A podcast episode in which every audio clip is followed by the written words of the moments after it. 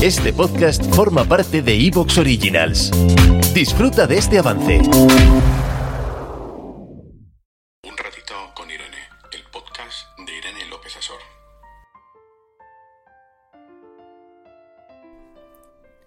Camilo José Cela decía, la muerte es dulce, pero su antesala cruel.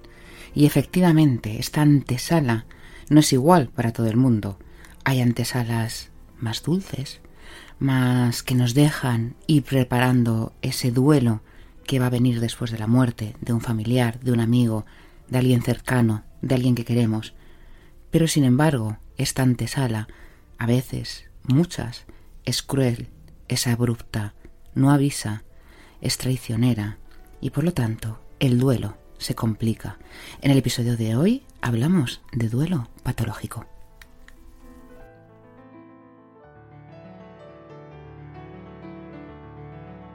¿Quieres ponerte en contacto con Irene para tener una consulta? Atención online por Skype, FaceTime o WhatsApp. Pide tu cita a través de la web www.irenelopezasor.es.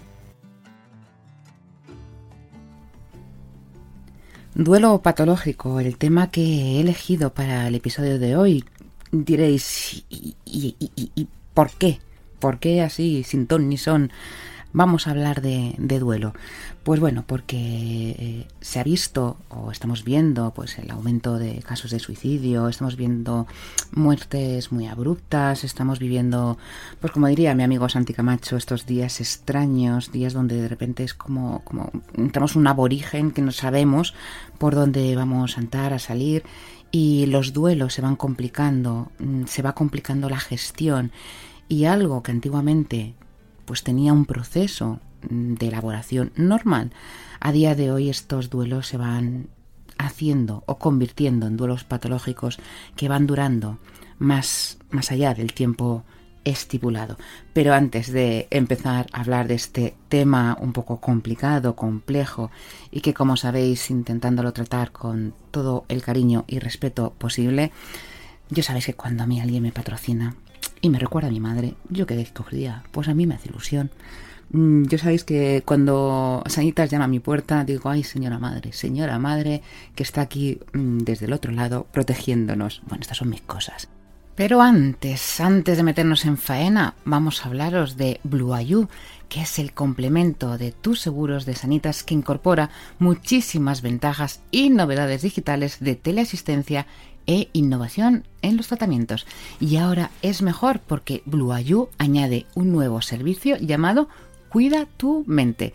Es bastante interesante porque se centra tanto en la prevención como en el tratamiento de posibles problemas psicológicos en nuestra familia o en nuestros amigos, con cuatro pilares. El primero, orientación diagnóstica para identificar tus preocupaciones y problemas.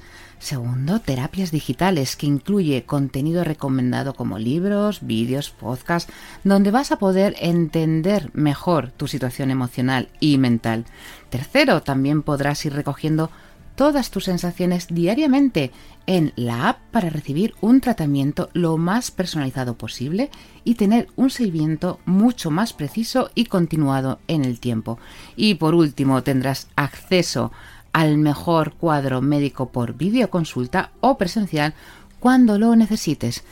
Todo lo podrás gestionar a través de aplicación de Blue sin tener que hacer llamadas sin esperas y sin visitas. Porque los problemas que están dentro no siempre se ven por fuera y en Sanitas se preocupan de tu salud mental y emocional. Así que no dudes y descubre mucha más información en blueayu.es. Además, si te unes al gran equipo de Sanitas, tendrás un año gratis de Blueayu que entre otras cosas incluye el servicio de psicología de Cuida tu mente. Date prisa, entra en blueayu.es y empieza a cuidarte.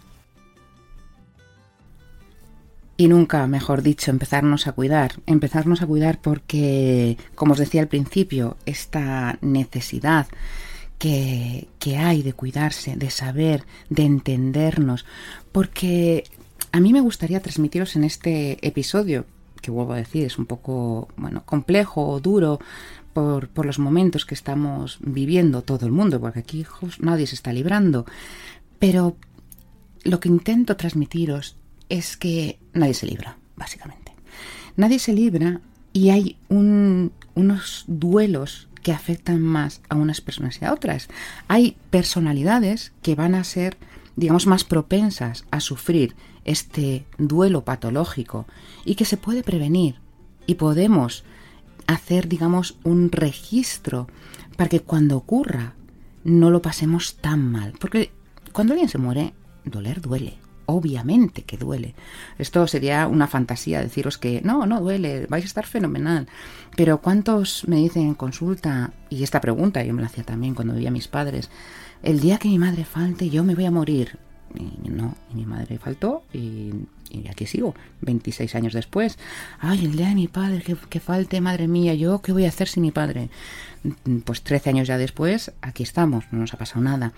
Pero eso, si no sabemos gestionarlo, vamos generando un duelo antes de que ocurra. Y esto lo vemos mucho. ¿Cuántos de vosotros pensad que tenéis este pensamiento? ¿Cuántos de vosotros decís, uff, si es que si le pasa algo a mis hijos, yo me muero? Y vamos haciendo una mm, construcción de lo que puede ser. Así que hoy os vengo a hablar de, de este duelo, de lo que puede ocurrir cuando alguien querido se va, Obviamente, y aquí sí que mm, vuelvo a recalcar lo que hice eh, las navidades pasadas, si mal no recuerdo, del duelo de las mascotas, ¿os acordáis? Porque es importante adaptar todo lo que os voy a transmitir, no solo para los seres humanos, sino para aquellos que tenéis mascotas y tenéis ese dolor cuando se van, porque es igual de lícito que, que, un dolor humano. Por lo tanto, vamos a empezar a, a definir a definir qué significa cuando hay un duelo complicado. ¿Qué significa? Pues básicamente es cuando la intensidad desborda a la persona, es decir, la intensidad emocional de esa pérdida va a desbordar al punto que va a generar en mí unas conductas desadaptativas, unas conductas que van a estar como en un estado de nubarrón que no me permite avanzar y por lo tanto al no permitirme avanzar no me va a permitir hacer un proceso de duelo para esa resolución. Y podemos definir en este duelo complicado o patológico cuatro apartados. Primero, el duelo crónico. El duelo crónico, fijaros que es aquel que tiene una duración excesiva, que nunca ser, llega a ser algo como, como que parece que nunca se concluye, ¿Cuántos de vosotros me decís en consulta? Esto yo lo veo muchísimo. Eh, parece que no he terminado de hacer el duelo de mi madre. Parece que no he terminado. igual me hablan de la madre de hace, pues como la mía, 27 años. O con hermanos se complica mucho. Con los padres que se mueren jóvenes. Y ellos son niños, niñas. Y la persona lo sufre muy conscientemente y no logra cerrarlo. Y pueden estar como con esa herida años, años, años y es lo que se cronifica. Por otro lado, estaría el duelo retrasado, que es el que llamamos también duelo inhibido, suprimido, básicamente el que la persona es cuando tiene una reacción emocional insuficiente en el momento de la pérdida. Mm, y esto fijaros que aquí voy a hacer una aclaración, porque yo sé que muchos de vosotros se da que pensáis, madre mía, cuando se murió X, eh, a mí me daba por reírme, ¿vale? Y vais a pensar que estáis en este duelo retrasado. No. A veces cuando nos bloqueamos es muy normal que tengamos reacciones emocionales dispares. Por lo tanto, cuando alguien va a un tanatorio y de repente le entra como la risa tonta, es porque tiene un bloqueo emocional que sale por otro lado, ¿vale? Pero está saliendo. Aquí lo que hablo es que no hay reacción ni siquiera, o sea, la risa, esa risa tonta que dices, madre mía, qué vergüenza, cómo se me ha ocurrido ponerme así, mm, como tan contento y estaba en pleno tanatorio. Vale, pero está saliendo una emoción. Aquí hablamos concretamente a que la reacción emocional no sale, o sea, no sale, estamos como en plano, es insuficiente. Eh, seguramente los autores hablan de que hay una falta de apoyo social para que nosotros nos podamos expresar realmente lo que sentimos. Realmente eh, sentimos como que no o no nos van a entender nuestro dolor o no nos van a entender eh, por qué estamos sufriendo. Pues por ejemplo, mm, cuando se muere un padre que se muere con 100 años.